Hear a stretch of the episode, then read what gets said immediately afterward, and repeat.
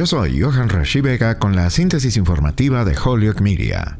Ansiosos por acusar al presidente Joe Biden, los republicanos de la Cámara de Representantes de extrema derecha forzaron una votación el jueves que envió el asunto a los comités del Congreso en una clara demostración del desafío que enfrenta el presidente Kevin McCarthy para controlar el partido mayoritario. La capacidad de un solo legislador en la Cámara de 435 miembros para impulsar una resolución de juicio político esta semana tomó a los republicanos con la guardia baja y muchos de ellos lo vieron como una distracción de otras prioridades. La medida acusa a Biden de crímenes y delitos menores por su manejo de la frontera de Estados Unidos con México. La representante Lauren Boebert, respaldada por aliados, pudo usar las reglas de la Cámara para forzar una votación anticipada sobre un asunto constitucional tan grave. La votación de 219 a 208 en la línea del partido envió su resolución a los comités para su posible consideración como cualquier otro proyecto de ley. No tienen ninguna obligación de hacer nada. Los conservadores dijeron que más votos de este tipo están por venir.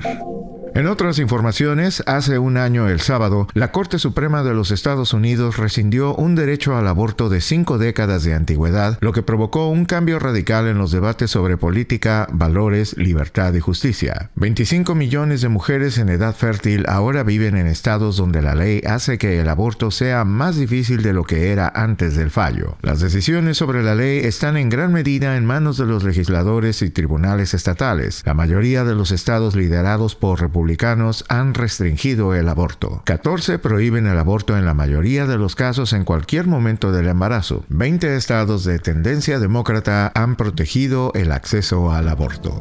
Yo soy Johan Rashi Vega y esta fue la síntesis informativa de Holyoke Media a través de WHMP.